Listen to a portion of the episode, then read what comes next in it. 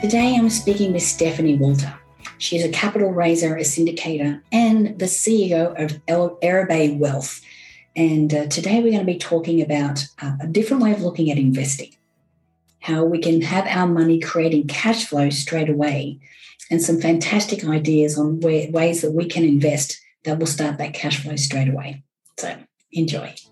Make sure to grab the official Not Over Just Different welcome pack. It's filled with some of the best tools for inspiring your best life, all absolutely free. Just go to notoverjustdifferent.com forward slash welcome gift to download yours now. Hi, I'm Natalie Ledwell, and welcome to Not Over Just Different, a podcast for women of a respectable age facing life's next new chapter.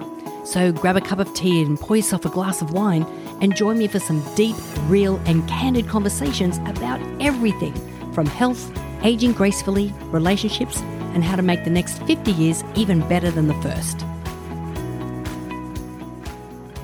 Well, hello, everyone, and welcome to this week's podcast. This week, we're going to be talking about investing, investing in ourselves, investing in our future, and how we can have um, our money working for us. And today, uh, to help me uh, illuminate this subject for us, I have the amazing Stephanie Walter, who is the CEO of Erbe Wealth. Hi, Stephanie. How are you? I'm great. How are you doing? Doing fantastic. Absolutely fantastic. The sun is shining, so I'm a happy girl, you know? Yeah, exactly. So, um, you know, as I was saying before, we're, we're uh, looking at, uh, you know, talking today about investments. And uh, you're someone who I think uh, has been uh, you've been advising people for, for a number of years, but now you've kind of like taken your, your own advice and, and living a life where you are so financially sound um, that you know you only have to work if you want to, which is fantastic. Right. Um, so uh, I think uh, where I want to start is, uh, you know, when it comes to investing, uh, you know, I think a lot of us have a traditional way of looking at you know, maybe property or 401k or, you know, those traditional routes. Um, so are those kind of investments uh, for us, are they still valid? Are they, are they still great investments? Or, you know, if we're starting out, what what is the kind of things that we should be looking at or questions we should be asking ourselves? Hmm. Oh, yeah, that's a great question. Um, I think that you know for myself i i had the plan of i started a business um, and uh, i'd seen my dad invest in in real estate so i just started doing the same you know investing in small family um, kind of areas where i thought denver was going to grow. And uh, my, the long term plan was to buy and hold for a very long, you know, 30 years. And then once they're paid off, then I would get to, you know, retire. Um, but I started working with with some wealthy people as I entered um, in the industry of I raised money for for large investment deals and and noticed when I would look at their financial statements things were a bit different um, as far as where they had their money put and sort of made me think a lot and uh, definitely realized that they view their money differently than I did and many of us do, which is really the way that they look at their money is their money is to be working for them um, immediately. Um, so I call that a utilization. So they're always using their money to do something with, like to give them cash flow, to uh, they're not waiting. I guess what most of us look at our money as, and what I was looking at my rentals at, and that a lot of people look at their 401ks um, is accumulation, which is I'm just going to put the money here and I'm just going to wait. Just wait and, you know, virtually have no control over what's happening to it. I mean, you can control you know where where it's invested in different mutual funds but you can't really control the fees. You have no access to the money um, so there's no liquidity. And basically we're just going to hope that the market does what the financial planner tells us it will. And then when we're 65 or whatever if we're lucky enough then we start taking the money out um, but we don't know again what kind of tax ramifications are uh, will occur with that. And I'm not saying it's all wrong, but I think that people need to look at their money as something that they need to put to work for them immediately. Right. Well, uh, well, that's right. I mean, we. I think a lot of us, when we look at investing, we go, "Well, how did our parents do it?" mm-hmm. You know, and go, "Okay, well." And for me, uh, you know, any of the investments that have really worked out well for me have always been property. So, go, well, that's what I know. Mm-hmm. So, um, so can you give us an idea of what, like, how these wealthy people were getting their money to work for them immediately? Like, what does that even look like? well, they they invest largely in. it's almost the opposite what you see as if i looked at like just a regular person's financial you know statement and then a wealthy person a wealthy person invests almost so you know entirely 95 90 to 95% of their investments are in uh, businesses. Uh, they're in uh, tangible things like uh, real estate syndications, um, which is essentially just a big word for uh, a couple professionals buy a property and then they bring investors in as passive investors. So from day one, any and all of these these investments are giving them cash flow.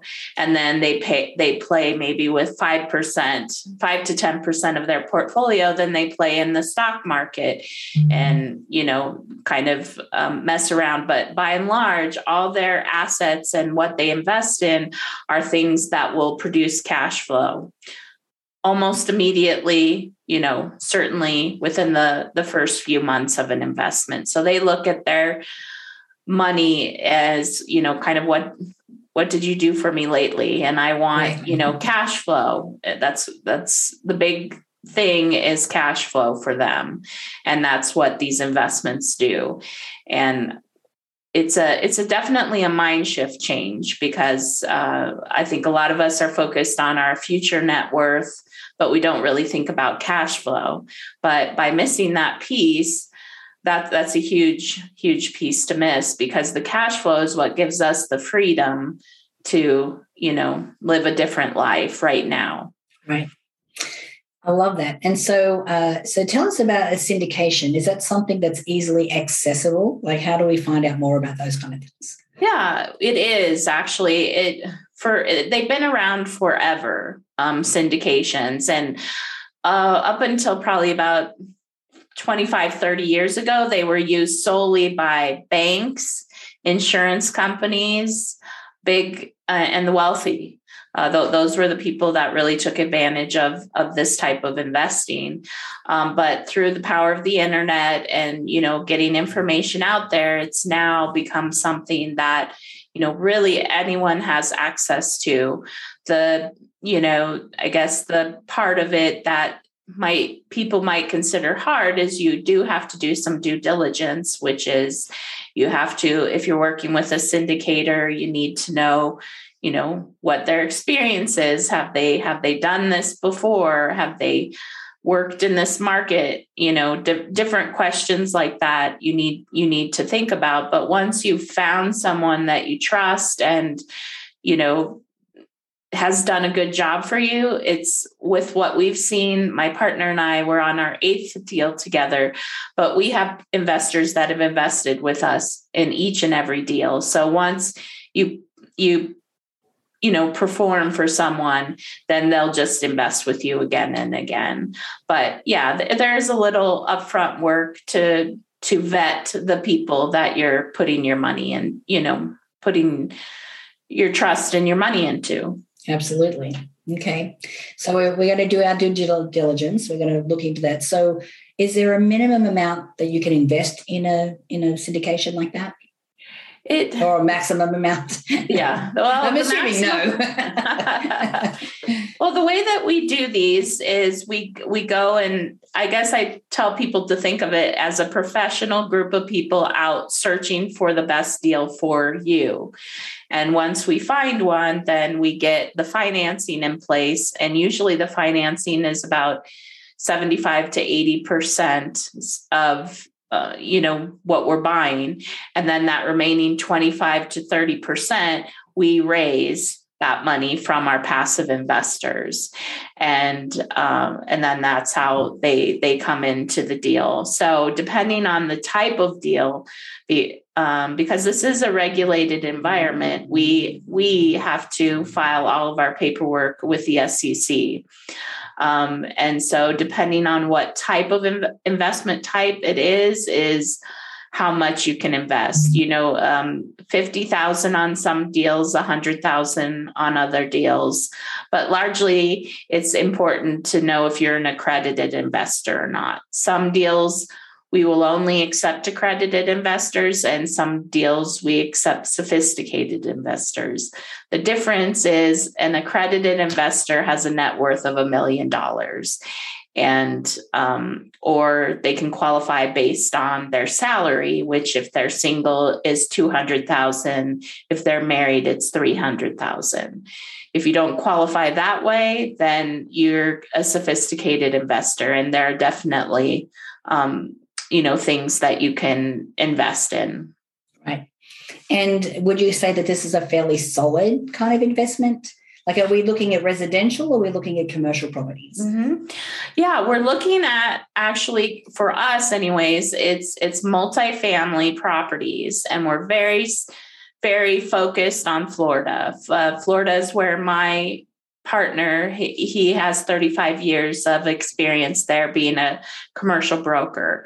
So it's just really important that whoever you you know look to that they have experience in the market that they're they're looking for. But as far as solid the, these these investments are very interesting.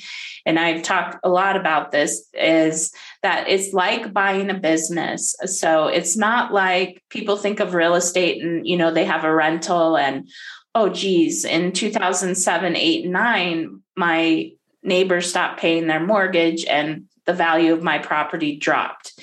Okay the reason that happened is because the value of your property is based on comps in your area. The value now the value of a multifamily property an apartment complex the value of that is based on the income that comes in so the income minus expenses is the net operating income and that's how that that's how that property has its value so the interesting thing and i tell people, you know, we have the internet you can do all this research. But during that time, the multifamily space was just fine, actually, because a few things is when people start losing their jobs and their houses, they need to move to an apartment community. Right. Um, secondly, the rents did just stayed flat. So because they stayed flat, there was really no change in you know the the what how much this property you know the multifamily properties were making so i personally have owned a lot of single families and have started to roll i try to invest in every deal that we put together. Um, and the, just because it's uh, i believe in it 100% but the you know the value of of investing in these these things as you really truly get to be a passive investor you don't have anyone calling you. you you have no responsibilities as far as landlords you get a report sent to you every month that tells you how the asset is performing um, but as far as res- i think this is one of the most recession resistant as well as inflation resistant um, things that you can find out there. And if you do do some research, they'll the data will back me up that multifamily properties are one of the highest performing, lowest risk assets that you can be involved in. Yeah. Well, I love that. I mean, already you're changing my perception and changing my mindset on how I look at investing and what, you know, what, what that, because I was the same as you. I'm like, oh, yeah, I've, I own multiple properties, um, but they're, you know, one unit here, you know, something there. It's, it, it's very, you know, key. And like you said, it's, um, I'm waiting for the, you know, for the value or for the, the investment to come good. Mm-hmm. And, uh, you know, and it doesn't necessarily need to be like that. So, um, so if this is something that's like changing my mindset, and hopefully for people who are listening to the podcast as well, I'm sure that there's plenty of other, you know, money myths out there that we're like that we, you know, that we that we buy into that aren't necessarily true. And, you know, what are some of those kind of, of, of myths that you know a lot of people buy into that really aren't really setting us up for success? Yeah, no, I think it's a shame, but it's absolutely true that the if you asked a wealthy person what they value more, their net worth or cash flow, they're going to tell you a hundred times over that it's cash flow. And that is something that for whatever reason in our society, we don't really think a lot about. We think about, I'm going to save and it's just going to sit here and I won't be able to touch it or access it. And then it, you know, it will eventually grow to be this, this big you know, um, tree that I'll get to start taking the, you know, the results of. But that's really not the way you should really view money. Or if you want to view it like the wealthy, is they view it as something that needs to be working for them right now. Like, what are you doing for me now? What kind of returns are you giving for me now? And when you think of that, that um, gives you the cash flow. And cash flow, like I said, if it mine eventually replaced my business income. So I was able to retire. So that's a pretty powerful thing. So that's definitely one myth. The second one that comes to mind is that a lot of people think the wealthy invest. The reason why they're wealthy is because they invest in really high risk things. And so, of course, that's why they get wealthy. Well, nothing could be further from the truth. Mm-hmm. yes, I think they save a really small portion of their portfolio to do some, you know, risky things with, but by and large, their portfolio is extremely, you know, invested in um, what I'm speaking to you about uh, syndications, or they've invested in businesses where they know, you know, what what these people are wanting to do in their business we invest in in mutual funds and and things like that. And if you ask the average person what are you invested in? What is one company you're invested in? And who runs that company? And what's their plan? You know no no one could tell you. I bet 99% of the people couldn't tell you even one company. Whereas doing this you get to know who's who are the operators of this this business. What are what is their business plan? How long do we want to hold this? And we report to our investors to be accountable to them.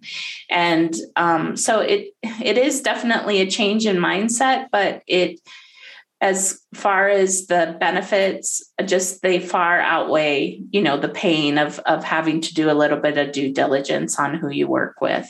Yeah. I know it, it sounds like um, you know these kinds of investments aren't necessarily as volatile as like you said as most people think they're going to be. Yeah. Um, that they're fairly solid investments that you know um, that start that that income or that cash flow happening um, and, and, we buy we buy the properties so that they're already cash flowing, and then we buy properties where we expect, you know, in the next few years that there'll be some growth. And honestly, it's not rocket science. Like we invest in Florida. We're on our fourth deal in Tallahassee, Florida, and 2,000 people a day are moving to Florida. Even if that stops, like I don't know why it would, but even if it stops, Florida has a huge lack of housing um, for apartment housing, regular housing. And some people are projecting it's going to take over a decade before they can catch up. So, in the meantime, you, it's really supply versus demand. And um, that's why you have to be really familiar with your market or at least trust the people that are that are working in their market to know um, you know whether it's a, a good asset um, to be involved with. We talk quite a bit about navigating relationships on this show. So i wanted to talk to you all about one relationship in particular and that's your relationship with money if your financial knowledge is keeping you from living a larger, better, and wealthier life, and you're ready to fix your relationship with money, not to mention make more of it, then download your free copy of How to Create Your Future. It's an ebook designed to teach you the eight secrets that they will never teach you in school to turn your dreams into a living, breathing reality. Simply go to notoverjustdifferent.com forward slash moneybook and get ready to flip the coin on making money. And what about some of the other investments? So you're saying that like wealthy people will use maybe five or 10% of the cash flow into investing into other things. You know, what does that look like? There from the people mm-hmm. I've seen, it's it's like their pet projects, like th- something that they're interested in. Like I have a, an investor who loves Tesla, and so he's always, you know, doing stuff with with Tesla, and you know, buying more when he hears you know certain things that are going on with the company. But it's not some it's more like their play money as opposed to money that you know they're looking at to build their wealth. Um, also cryptocurrency some of my my investors get into that. For me yeah that's way out there. I don't i tend to I don't want to invest in something I don't understand how, and especially cryptocurrency, the value. I just struggle with where the value is on that. So let's just say, like an apartment complex, you know, everybody moves out of it. You still have the building and the land to sell. You know, there's still a value there. With the cryptocurrency, I'm not quite on board with that, but I know some of my investors, you know, play around with that as well. Yeah, no, I, I invest in cryptocurrency, and it's yeah. it's a, a very uh, again it's it's a quite a volatile um, market um, because it's fluctuating all the time. Uh, and you know, I'm the same. I'm like, don't know, I don't know what causes the fluctuations, mm-hmm. but I know that it always works out in the end. And uh, and I think you know the and I I'd love to hear what you know your rules are, your guidelines on and helping people invest because I only invest when I know I'm. If I lose it, I'm like I'm not going to be concerned you know, for me, that's, you know, when it's something like cryptocurrency that's so high volatile, I'm like, that's my rule. Um, so, you know, do you, you know, do you guide people on what some of the guidelines they should be when they're looking to invest? Yeah, I mean, the number one thing for me, uh, and what I've seen, you know, in my in my career is just having a good team. That's the number one thing um, knowing uh, ha, has this team had any experience running? It's a business essentially. Do they have any experience running uh, a hundred unit complex? Um, that's the most important thing. The second thing is where is this market? Is it in the middle of iowa somewhere you know uh, or is it in a you know is it in Florida? Is it in Miami? Is it in, you know, somewhere where there's a great deal of growth going on? Um, so that's those are two huge things. The third is you really want to be in a landlord friendly state. And what we found through COVID was Florida was extremely landlord friendly and as such you know people kept paying their rents and um, the moratorium just didn't affect things there um, that's some great tips. Yeah. Things I wouldn't have never even thought about, but um, I love that. Now you you also uh, talk about you know the 1031 exchange. Um, now my understanding is a 1031 exchange is when you sell one property, but then within a short period of time, like three months or something, you have to buy something else of similar value, mm-hmm. um, and that way you you um, avoid paying capital gains tax. So right. how do you use that to your advantage? Well, I mean, there there are so many tax strategies when getting involved with this type of investing. Um, because, and I was thinking of why, and I heard a, a good answer the other day, which is the government values we need housing and we need people that are going to contribute to housing. And so I think that's why there's so many great tax benefits. But the 1031 is a little you know you definitely can invest from your 1031 it just um, what you do is you just delay paying your taxes on the money. It's deferred and you can do that to get into a syndication. I find the tricky thing about the 1031s is getting the timing right because you know they may the timing might not work out. But there are other tax benefits that are, I was just um, speaking this morning about cost segregation, which is something that, you know, the Biden administration did bring up 1031s as something that they wanted to get rid of. I I don't think they are going to, and um, some other different things, but they never brought up cost segregation, which um, to me it was yay. but cost segregation is just we hire someone when we purchase a multifamily property and they go out and do uh, essentially kind of like an inspection and then they itemize each type of um, type of property that is at the multifamily um, complex like uh, you know flooring doors uh, hvac equipment um, roofing uh, you know appliances, uh, countertops, all of those things. So they itemize all of them. And then we essentially they accelerate depreciation, which just means that if you own a normal house like you do, you get to depreciate over, I don't know, 27 or 39 years, depending on the property. Well, with this type of, of depreciation. We speed forward the depreciation to one, five, or seven years. So what that means actually, if you buy, if you're buying an $18 million building, that those are huge, huge um, tax benefits that get paid back to the investors. And not all syndicators do cost segregation. So that's an important thing to distinguish someone. But for instance, a property we just closed, if someone had invested $100,000 in the first year, they would have gotten a $43,000 uh, tax benefit for investing in that. And then each year they they would get subsequent uh, tax credits, but it, it's never going to be the 43% is the biggest one, and then it goes down from there. Right. But they are very significant. So that owning one of these properties, you would probably be able to have tax benefits as much as what you've invested in the property, if that makes sense. Yeah, makes perfect sense. So uh, if someone's listening to the podcast right now and they're like, okay, this sounds great um, I would love to invest in something like this. Where do they even start? Where do they go? Like where? well, I would say come to you know come to our website. My website is the www.erbewealth.com, and you can go. Um, I have just put up a new investment report that shows the top five reasons that this type of investing might be for you. I also have a lot of content because really my passion is working with people that have never done this before.